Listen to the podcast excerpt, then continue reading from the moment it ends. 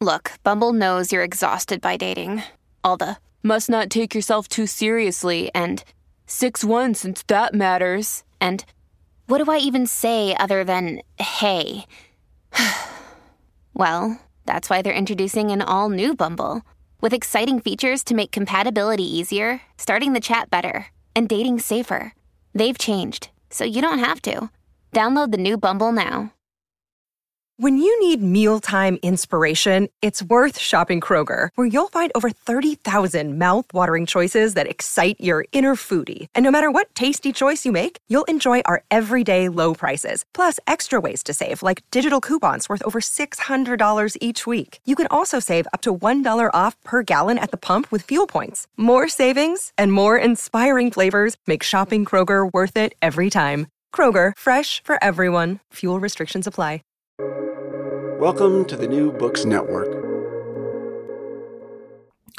Hello, everyone. Welcome to another episode of New Books Network. This is your host, Morteza Hajizadeh from Critical Theory Channel. Today, I'm honored to be speaking to Dr. Al Coppola. He's an associate professor of English at John uh, Jay College of Criminal Justice at the City University of New York. He's here to talk with us about a book he published with Oxford University Press in 2016 called The Theatre of Experiment Staging Natural Philosophy in 18th Century Britain. Al, welcome to New Books Network. Thank you so much, Morteza. It is a pleasure to be on the line with you talking about my work. Thank you. Uh, this was a fascinating book, Staging Natural Philosophy in 18th Century Britain. Before talking about the book, would you please introduce yourself? Uh, tell us a little about your background and, more importantly, how you decided to come, how the idea of this book uh, came about. Uh, absolutely. So, uh, as you noted, I'm an associate professor at uh, John Jay College, and uh, I you know uh, as one does at a public university in, in, in the States, we, we teach a lot of things, but my research specialty is 18th century literature and culture, and a particular interest in the emergence of modern science. And so, where did this project begin? It begins like I would assume everybody's first book begins uh, in in the dissertation stage and planning things out. And I guess one way to answer that question would be a question I'd been reading plays in my 18th century um, uh, theater class, and one particular play, Thomas Shadwell's uh, The Virtuoso, a, a, hard satire from 1676, absolutely hilarious. Uh, a gallery of fools that get skewered in this play. And one's a scientist. And this scientist, Sir Nicholas Gimcrack, he's a virtuoso. He's a an amateur. He's a dilettante. He's self. He's proud. He's preening. Uh, he's utterly oblivious, completely absurd. And my question to myself was, what what's funny about this character? How why why would one laugh at a scientist in, in at this time? Uh, we, we certainly all have various sort of ideas about you know uh, popular perceptions of scientists, the mad scientist, right? The the the the hubristic scientist, the Victor Frankenstein. But what's what's going on with this figure of a, a bumbling fool, uh, specifically at the time when uh, science as we understand it, experimental natural philosophy, the, the actual product, you know, conducting of experiments, collecting of, of, of facts, all of this is just kind of emerging in, in, an episteme at this time. Why should that be funny? And so that started me thinking about these problems. Um, and I guess the structure of the book, the problematics of it, I think that became a little clearer when I sort of encountered a. Uh, a, a, newspaper page. This is the Daily Post. It was published 7th of January in 1724. And right there at the top of the page, as as was the you know the, the custom, there were various advertisements for various um, shows and spectacles that were being put on in London. And there was the expected sort of performance there at the Theatre Royal, the, the main uh, patent theater. Uh, they were running the Fair Quaker of Deal that night, but they also had Harlequin Dr. Faustus, this sort of thrilling sort of spectacle uh, that was put on that night. Um, with a Dr. Faustus character, this sort of scientist slash magician. But then, right next to that very advertisement, actually right below it, was an advertisement for um, a sort of uh, elite gathering uh, room, again in the elite west of town. Uh, the famous Fox was going to present, perform his most surprising tricks by dexterity of hand. There was a kind of latter day sort of conjurer, sort of uh, um, legerdemain artist that would sort of uh, perform these stupendous spectacles of juggling and and and and delight and trying to understand what's the relationship going on between this kind of performance the the the performance of Dr. Faustus going on in the public theater and also the kinds of performances that would have been in the long room at the opera house at the haymarket the night before and the night after performances for example and again this is exactly on the page literally in the, the column next to it, uh, there's a notice for a course of experimental philosophy that was to be offered by John Theophilus Desaguliers. Um, and this was what now we look back and recognize it seems like sort of science itself. This was kind of a popular science instruction. You learn about electricity, you learn about sort of um, vacuum pumps, you learn about uh, various mechanics and, and physics experiments what are all these things doing in conjunction, right? The way in which this page maps these activities and suggests a kind of overlap or a productive interference between them, that became the fascination for me. And that became kind of what I tried to write the book to try to understand. That was a fascinating introduction. Um, one thing I was uh, particularly liked about the book was um, was the staging of science. So let's say how science became a public spectacle. And I remember that.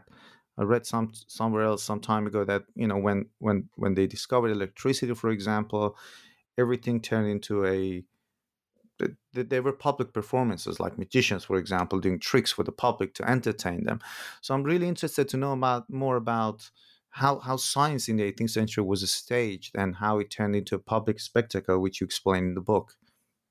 Yeah Morteza, that's that's a great follow up question because you know that sort of those lectures by Desaguliers, you know, we're that's at a moment where we've reached the point where experimental science has become a, a, relatively settled sort of knowledge practice. And indeed it's it's understood now to be potentially quite powerfully useful. Um, Desaguliers had a you know, pretty, you know, had a remarkable sort of career as a kind of engineering consultant. He was involved in all sorts of large scale uh, public works and engineering projects where a great deal of money was at stake.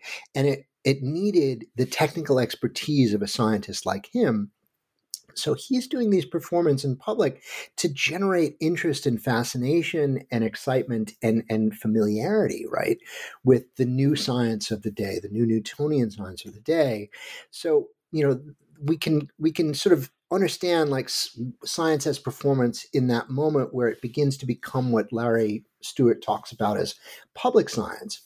But really, if we look at the origins of you know experimental natural philosophy. If we look at the origins of what we under what we would recognize looking back as science we we need to look at the activities of the royal society and the restoration figures like robert boyle robert hooke um, figures like christopher wren where you had a company of experimentalists gathering together and in a lot of ways innovating in incredibly important ways the production of knowledge by working collaboratively, by presenting experiments together in person repeatedly, talking about them and deciding together, right, about what the matters of fact really are there, what is actually being produced and known in this experiment. And that kind of corporate activity, right? Thomas Sprat writes about famously in his uh, History of the Royal Society um, there's a, a, you know, there's just a lot of really brilliant work done in the history of science and science studies on the sort of social and performative sort of context of this. And so I became very interested in the, the, the extent to which this act, these activities were themselves a kind of performance, right? They they required a certain amount of stagecraft and performativity. They required auditors to sort of observe and respond to these performances. And my effort was to try to tease out that aspect of it. So I like to say that this book is about science in performance. So thinking about a play like, you know, Harlequin Dr. Faustus or a play like Thomas Shadwell's The Virtuoso, which attempts to sort of put on stage a reflection of the scientific activities that are going on in culture. But I'm also interested in this book and thinking about science as a performance. And so the regimes of stagecraft and spectacle that were required in order to sort of produce matters of fact and have them witnessed and verified according to those protocols developed by the Royal Society and other practitioners of the day. And and um, I wanted to ask you another question, but you sort of answered that. So when we talk when we talk about theater of experiment, that's the experimental science you discuss. And uh, another aspect that I'm really interested in is the emergence of that experimental science and the epistemic shift in rehearsal plays. That's uh, another fascinating part of the book. And you talk about different plays, but I'm really interested to know about this part of the book. And you discuss uh, Duke of Buckingham's play called Rehearsal in, in, in this respect. So, what do you mean by this epistemic shift and how did it come about? Well, you know the the the the book's interested in rehearsal plays lives in a prologue and an epilogue, and in, in some ways, it's designed to be kind of orthogonal to the the kind of bot you know organizing narrative of the the the study, which is about scientific activities as they were performed in the public theaters, and then also ways in which we can understand the practice of science itself as a kind of form of performance. Rehearsal plays are funny things, right? Because they stage the staging of something, right? So as soon as you put on a play that's not the play itself, but you put on somebody trying to make a play, you you have you build into this scheme a couple of things that are just really productive. One, you have the opportunity to explore the possibility that this person who's making something maybe isn't very good at it. And so it, it lends itself uh, to some delightful satire and comedy. But of course, the thing that occurred to me is I think really powerful about rehearsal plays is that it also stages the spectator right? And it stages the moment of this thing trying to come to be as a performance and the other people around it and commenting on it. So it becomes an interesting lens into the the sort of practices and protocols of observing and witnessing. So Buckingham's play, you know, Buckingham's a fascinating figure. He's quite, you know, very reactionary in many ways. Um, he's you know, the play is fundamentally about overblown you know heroic dramas right so it's you know it's it's fundamentally a play about bad plays so we have Bayes putting on these sort of you know the, the you know, who's a figure that kind of seems like he's probably a John Dryden figure. And he's putting on this performance that includes these ludicrous, absurd, completely broad parodies of famous hero- heroic dramas by Dryden and other performers that anybody in the audience at the time is going to recognize. Oh, that's taking down the you know Emperor of Morocco. Oh, that's that's that's satirizing that play. So it's fundamentally a play about plays. But I guess I got interested in the way in which Buckingham is registering a belief in Bayes, this playwright, that you don't need to put together a play that makes sense. You just got to give him good stuff, right? That all you need to do is just hang out a few good songs and a few great sword fights and a couple of, you know, heartrending sort of, uh, you know, uh, pathetic speeches, and that'll give the people what they want. And maybe it'll all come together in the end. I'm not going to worry about it too much.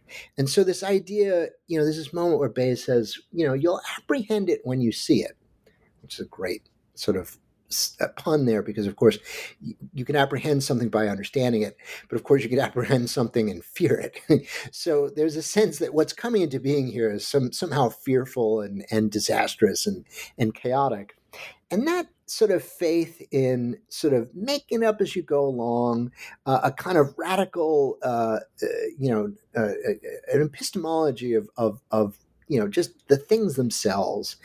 It really chimes to me with the way Thomas Sprat talks about the you know the activities of the Royal Society and what say somebody like Lorraine Daston is called the sort of you know the the um, the the, the the the radical empiricism and the fascination with strange facts in the in the late 17th century, where you weren't worried about making sense of it. It was merely the accumulation of data, the accumulation of facts for its own benefit. So, you know, Sprat will talk about the work of the Royal Society as laying up a, a mixed mass, undigested heaps of experiments. This kind of faith in a kind of radical, you know, sort of, uh, um, you know, uh, induction is something that many people in culture like Buckingham are deeply suspicious of. And so the rehearsal play in Buckingham's hands seems to be talking about the larger cultural moment, right? The larger episteme in which you know, uh, an emergent form of natural philosophy could occur where, for example, somebody like Thomas Henshaw could publish a uh, an article on Maydew. Now, Maydew is a reagent in traditional alchemical preparations. So one could conceivably imagine a working hypothesis that would run something like, gee, alchemists have used this stuff all these years. What's the deal with it? What does it do? What properties does it have? And do some experiments on it. But the the episteme at the time was to that you had to disavow right any hypothesis, any reason why you might care to do this. And all you would do is just publish the data. And so what Henshaw does is a, a, work of labor that's staggering. He must be gathering hundreds of gallons of Maydew, setting up experiments where some are exposed to light and some are covered and some are this and some are that. And the, the, the article is just a bare register of these facts that to anyone's eyes surely looks ludicrously useless. And so it's that fascinating moment that I'm interested in, and I'm seeing in Buckingham some deep suspicion of. And uh, you you talk about this uh, concept, modest witness, and then they also talk about how uh, satire of the Restoration period, anti-bourgeoisie satire, sort of put up a resistance towards experimental science. What do you mean by that? Yeah the you know the modest witness you know folks that might be listening to this you know that's one of those sort of theoretical ideas that i think has been incredibly generative. It's coming out of the work of stephen shapin and simon schaffer and the leviathan and the air pump although you know i'm getting it i'm also thinking about donna haraway's rethinking of that in her own book where but the i guess the way to think about this is if you are going to found a science that is not based on the ancient authorities of Aristotle and a long line of authority in that way, if you're going to say, we're going to ground our knowledge on just the facts of nature as they are, this immediately sort of and and we're all going to do this work and we're all going to compile these facts together and we're all going to share it. This foregrounds the problem of how can you trust this to be true? How do we verify these facts? What's the process? And so, you know, Shapin and Schaffer and, and particularly Haraway are really articulate in the way in which they they show us that the emergence of this new epistemology required a new way of life and a new and a new basically ethos. And so, in order to have the, fa- the, the facts themselves that could speak for themselves.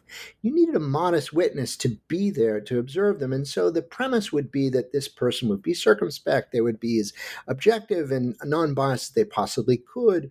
They would not make any uh, claims about causes or hypotheses on purposes beyond any, you know, except very reluctantly and with a tremendous amount of inductive support, the the idea would be to sort of almost erase the the the observer in the moment of observing.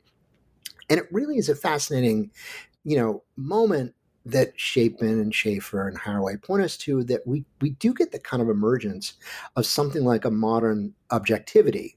But it's not really the objectivity it's the ideology of it right and it's the belief that this could be so and so there's just a, a great deal of pushback right in the culture if you go looking for it among the anti-virtuoso satirists like Shadwell and others, who are basically saying. Mm, you really try to represent yourself as this sort of perfectly modest, circumspect, sober, uh, you know, knowledgeable, sort of hands-off witness, but actually that's a little much. And so a lot of this virtuoso satire tries to basically reinscribe the messy and conflicted um, and biased sort of, you know, social context of the making of science that, of course, would have obtained then as now. But it was so important to disavow it at the time in order to sort of create a figure that could speak with authority for this new form of knowledge. Um, you know, my book is in some ways structured about the emergence of the modern witness and really looking hard at the anti-virtuous satire that basically calls BS on that and tries to say, no, it's not as you say, your self-representations can't be taken at face value. But then also charting over time the reincorporation of the spectacle, the affective engagement, the the curiosity, the you know the all of those qualities that a modest witness was supposed to sort of disavow. I see that getting recuperated and being put to use as science we move through the 18th century into the Enlightenment, and so when we get to the point in the 20s and the 30s where we're starting to see something recognizable as Enlightenment public science, a new form of witness seems to emerge. And I, I sort of talk about that person as an eager spectator. And and the you know, my book is trying to understand that that movement. And, and um, I guess with some of these spectators, they sort of, in terms of their speculations, they sort of took them too far. This there, and and then you you talk about some other plays in your book that offered a sort of corrective to these maybe over speculations, political, theatrical, or experimental uh, over speculations. And Aphra Behn's is an example. Uh, c- can you talk how these plays offer the corrective to these over speculations? Well, you know, a good first half of the book, at least, is is looking at a series of plays that are the same kind of play, right? Um, a satire of a scientist or a play that includes a satiric portrait of a scientist. And thinking about why they don't line up why they seem to find different things that are funny or problematic about that scientist figure or why you know the criticism changes to approbation over time. And so you know if we look at shadwell's virtuoso and Madame Fickle, which is a, I talk about as being a kind of, in a lot of ways, a pair of that play, but also a kind of you know unstitching of it. If we look at uh, you know Three Hours After Marriage, written by Pope and and and John Gay, uh, and our, John Arbuthnot, the Scriblerians, and also looking at that again with another play by Susanna Centlivre that that seems to sort of unstitch it or replay it. Um, a bold stroke for a wife if we look at Aphra Behn's Emperor of the Moon, like all of these, I try to situate right in their moment politically, culturally, and try to unpick and unpack what's going on in those plays such that I'm trying to make the case that they speak intimately to the particular configurations of science and politics and gender politics at the time that they're performed.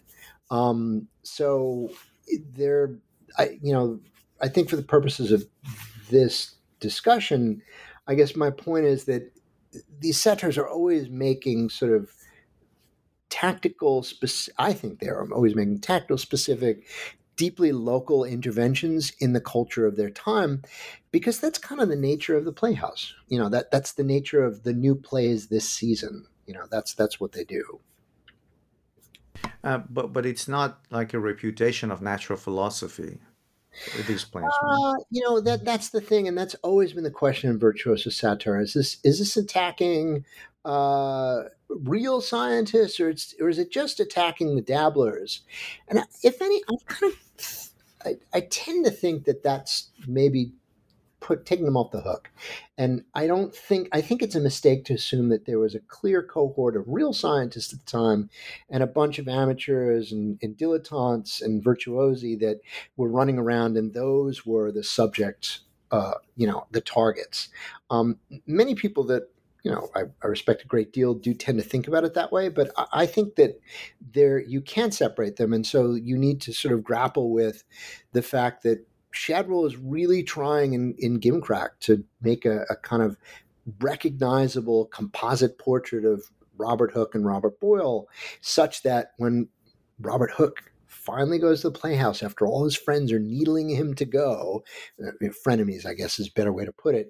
Um, he goes there and he writes in his journal, Vindica me Deus, people almost pointed.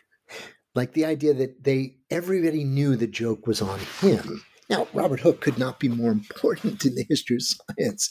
Um, but that night, he was made out to be the fool. So there are some plays, I think, where the, the dynamic shift, like in Aphra Behn's Emperor of the Moon, you know, uh, there there's a sense that, you know, the, the Royal Society emerged in royal patent.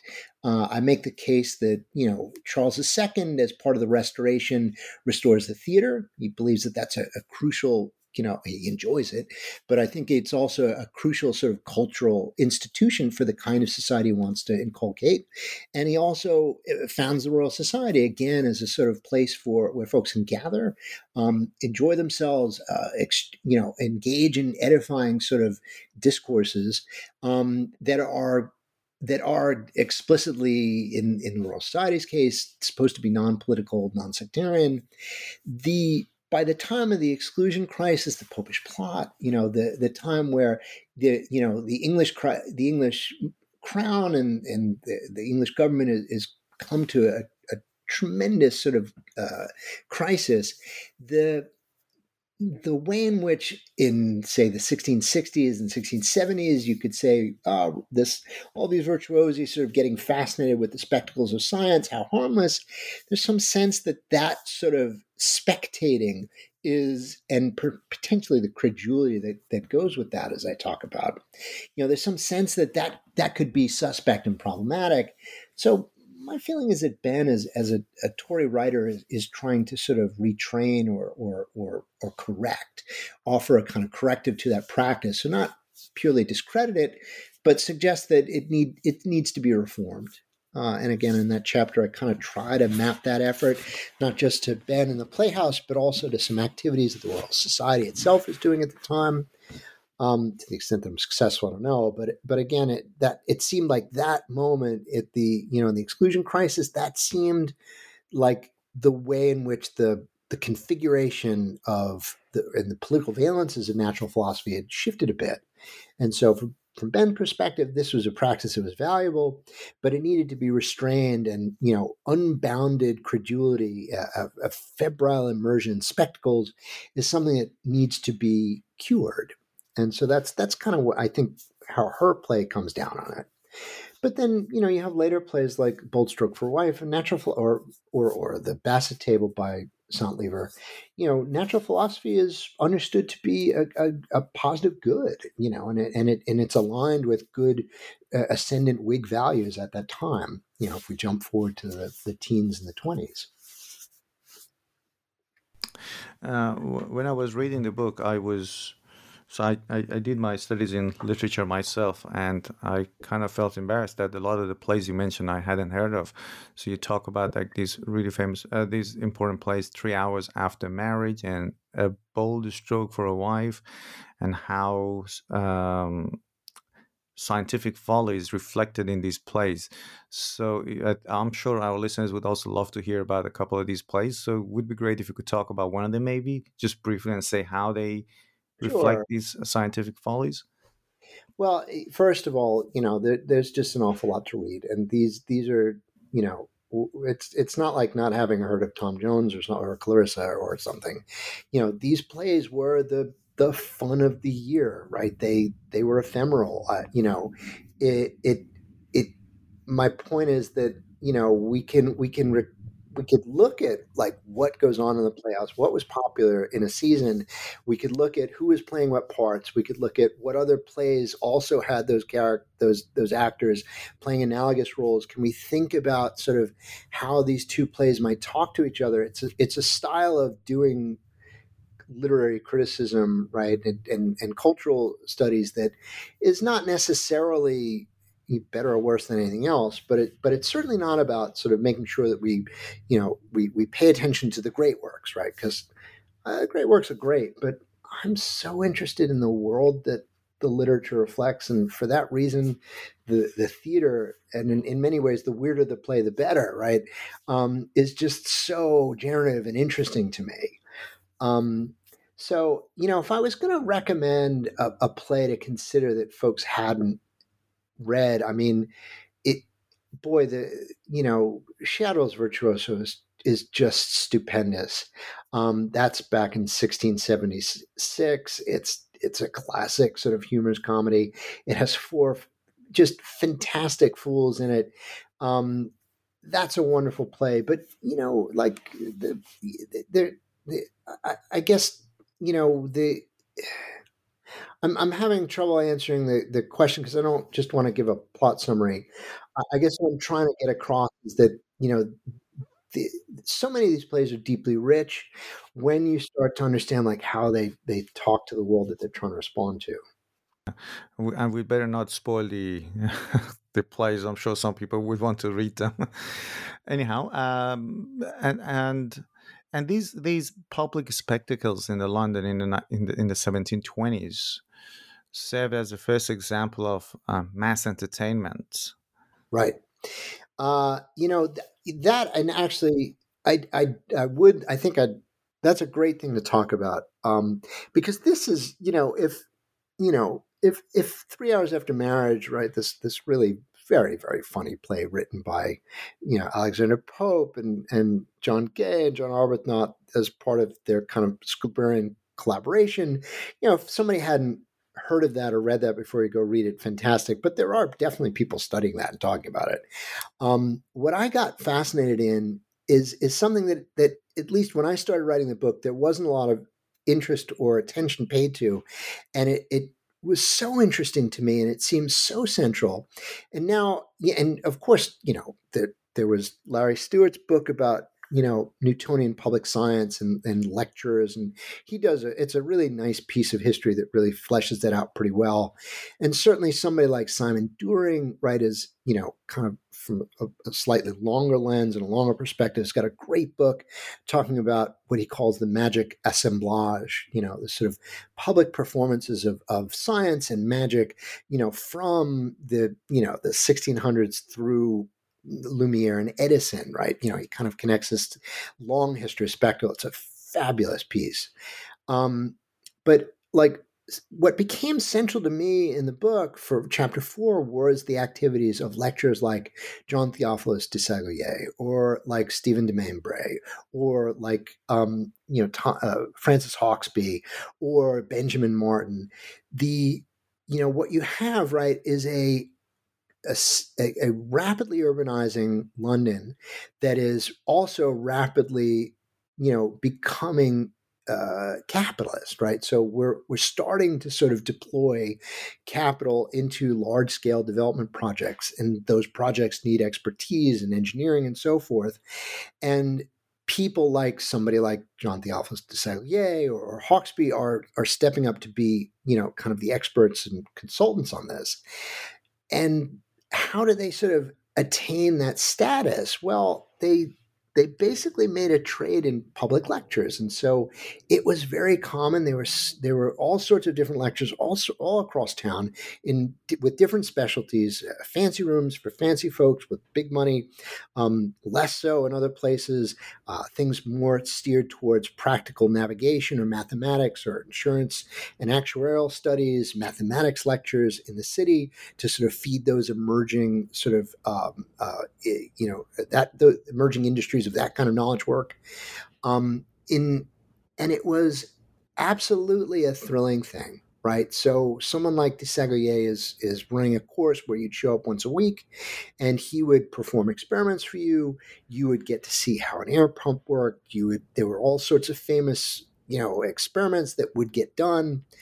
Um, a lot of folks have seen the wonderful painting by Thomas Wright of Derby, uh, experiment in an air pump that scene actually takes place in a, uh, a, a, wealthy family's home where they've brought in an itinerant lecturer to give a performance to the family. But something like that was was going on well before that in sort of coffee houses and lecture halls in London, and the clearly people were learning about science. There's there's no doubt about that.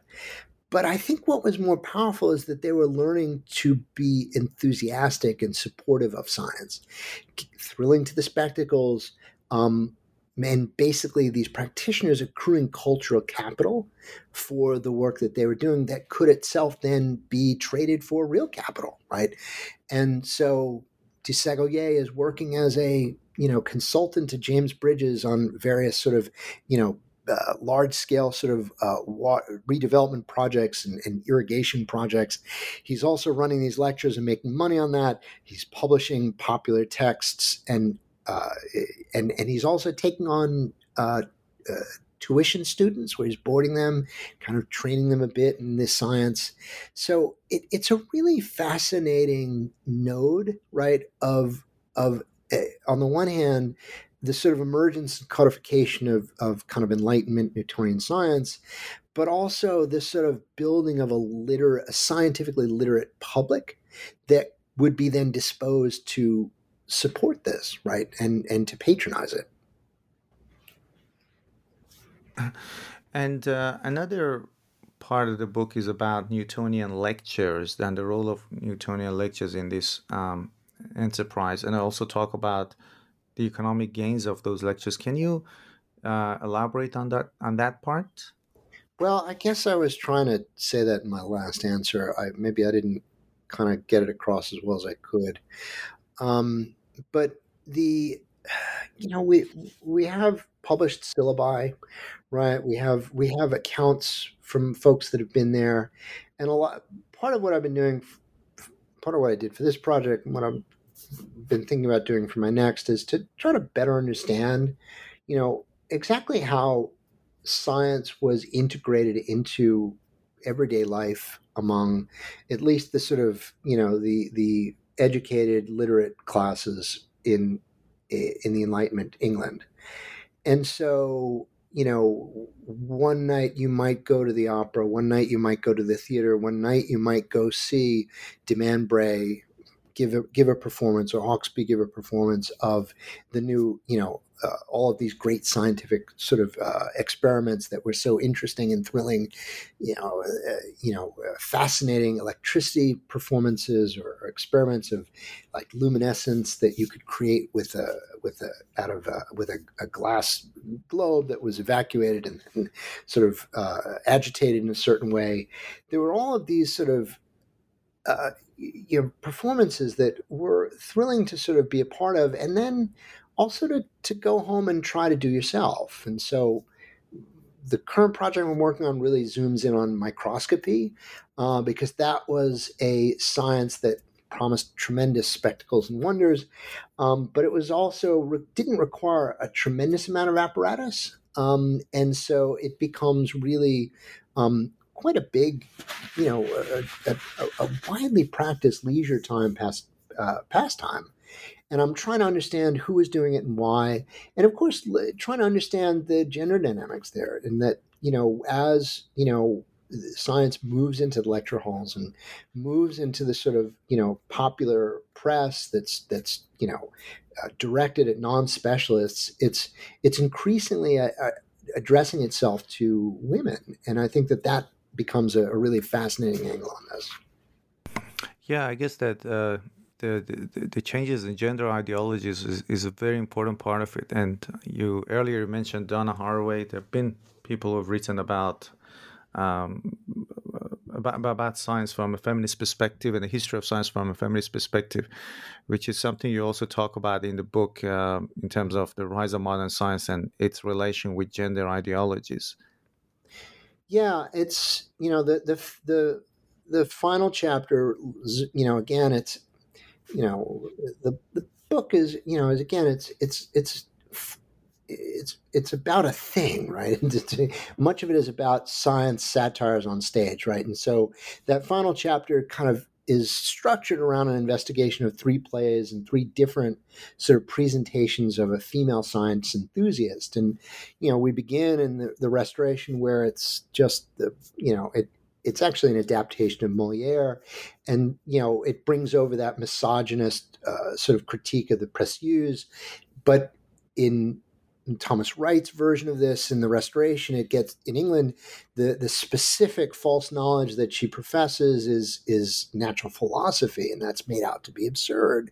And I think in that case, it's doing two things. One, it's it's it's reckoning with some women that were in, engaged in this work. I mean, we, you know, this is the the ugly legacies that we're, we're undoing, you know, there, there are many significant practitioners in natural philosophy, especially in natural history, throughout this period, whose stories were partially told or, or, or scrambled or misstated or completely obliviated. Um, so we do know that this, you know, science is never a purely masculine male activity. Um, that said, you know, these these plays were maybe targeting some of those well-known at that point practitioners, but it was also sort of suggesting that there was something just out of bounds about science itself, that it was gender flipped, the kind of curiosity, uh, spectatorship, you know, the men, the, the male you know practitioners wanted to make themselves out as these modest witnesses but there was a, a, sort of you know effeminized curiosity and and enthrallment there that was always part of the critique of the scientist. And so we see that in that early version of of of, of the virtuoso satire. But as time goes on right we're we're noticing uh, on the one hand like when Colley Cibber again adapts Moliere's play and he calls it The Refusal. He basically refuses to engage with natural philosophy. It's just not something that's made fun of in the play at all. And I think that that's because at that point, you know, natural philosophy has become sort of installed in a kind of mainstream cornerstone of the, you know, the sort of Whig commercial culture that's that's emergent at that time. Um, but then you you know you you look at a play like the Basset Table that has a, a scientific woman in it who is potential you know the, who's the the subject of some ridicule for sure, right? There are characters in that play who find her scientific interests a bit loony. Um, there's a scene where she's trying to be wooed by this perfectly handsome, completely conventional guy. Um, and he's trying to get her attention. He's trying to flirt with her. And she's happy to have him around. You know, he's nice enough. He's a handsome fella. Um, but she's more interested in her work. And he thinks it's a little wacky. And he, but the fascinating thing is the play is written in such a way to suggest that actually her interests are valid. And, you know, while if anything, I feel like the, the male suitor is the one that is held up to ridicule here for, you know, him you know, flirting with her and trying, as she's poring over her researches, trying to say, well, there you are looking at the flow of blood in the tail of a fish in your microscope. I'm interested in, you know, the flow of blushes on your sweet cheek. I'm not sure that it, it, it really registers as he's right and she's wrong, especially since the end of the play, she's able to make a match. She's able to sort of be integrated into the, you know, heteronormative sort of patriarchal order by settling into a, a, a, real marriage, but she's able to continue her scientific work, right? She's threatened with having all of her instruments destroyed, but that doesn't happen. So I think that, you know, what we're seeing there is a recognition that not only is science sort of conventionally now sort of a, a, critical and respected practice in culture, but that women practitioners are a crucial part of that. And so, you know, there's in that chapter, I do look at, you know, what's a really wonderful library of, of popular works addressed to women that, you know, encourage them to be curious about nature, to learn about natural philosophy, to do natural historical, you know, investigations. And that's just the 1740s, right? You know, but if you, you know, this is out of the scope of my book, but you know, jump ahead to the, you know, the early, you know, 1800s, we've got, you know, many, many women in, involved in in natural historical work, you know, doing floras, collecting algae, like all this wonderful stuff. And my case is, I guess I'd try to make the case that one of the things that shifts is that science, natural philosophy itself discovers or comes to accept that it needs eager spectators, right? It doesn't need a modest witness. It needs people who are act- effectively engaged, curious, putting themselves into this work, getting thrilled by it, because that is productive, right, of the kind of, you know, kind of uh, social, uh, uh, you know, kind of social standing it's, it's trying, social uh, footprint it's trying to achieve. And so I make the case that like the the refashioning of the ideal auditor of science, it gets refashioned in the image of the of the female science enthusiast. And, and then that figure of uh, modest witness that you mentioned at the beginning turned into a more a feminized figure. Yeah, I think so. There's a value in that stereotypically feminized the elements, and it's and I, I, I make the case it's not just that you know the the sort of the the casual, the curious, the the polite, interested, the the amateurs, you know, could be and should be should include women, but also should sort of engage with science in that sort of more affective engagement. But there's also a sense that like elite science itself kind of torques itself, it, it reforms itself around forms of knowledge making that are not as austere as the, the old canons of the modest witness at all. And so I'm thinking about, you know, new, you know, uh, you know Stephen Humphreys and you know uh, you know innovations in in chemistry in the later you know the turn of the 19th century um, it's it's it's a fascinating transformation and I I hope I I did it justice in the book. Uh, before we end this conversation, just one final question: Is there another any other project or book you're working on? Yeah, you know, it's uh, it's it's cooking. It's been a while gestating, but um, you know, I think that I wanted to go deeper into the culture of science. And so this next book doesn't have much to say about at all about the theater. Doesn't have much to say at all about literature per se, right? So in uh, what I'm looking at is primarily the why people did microscope work in the period.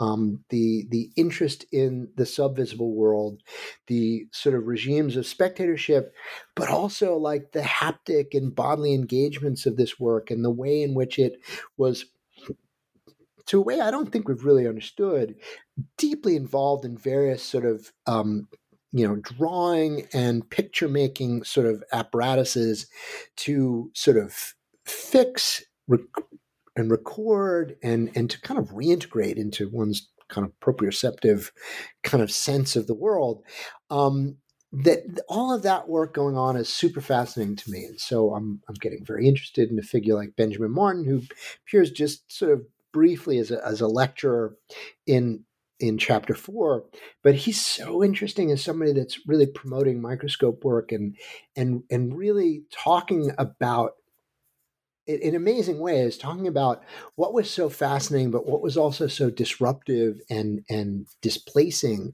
about these engagements with the subvisible world. And so that's really where the next project is going. It's called Enlightenment Visibilities. Um, and it, it's going to have a whole section on microscope work, and it's it's also going to have a whole section on the calculus, because I'm I'm super interested in the emergence of uh, a science of the infinitesimal. Um, but that's the story for another day. Mm, that, that that sounds like a very fascinating project, and I certainly hope to be able to talk to you about that book sometime soon uh, on New Books Network. Thank you very very much for your time and uh, for talking about your wonderful book here with us.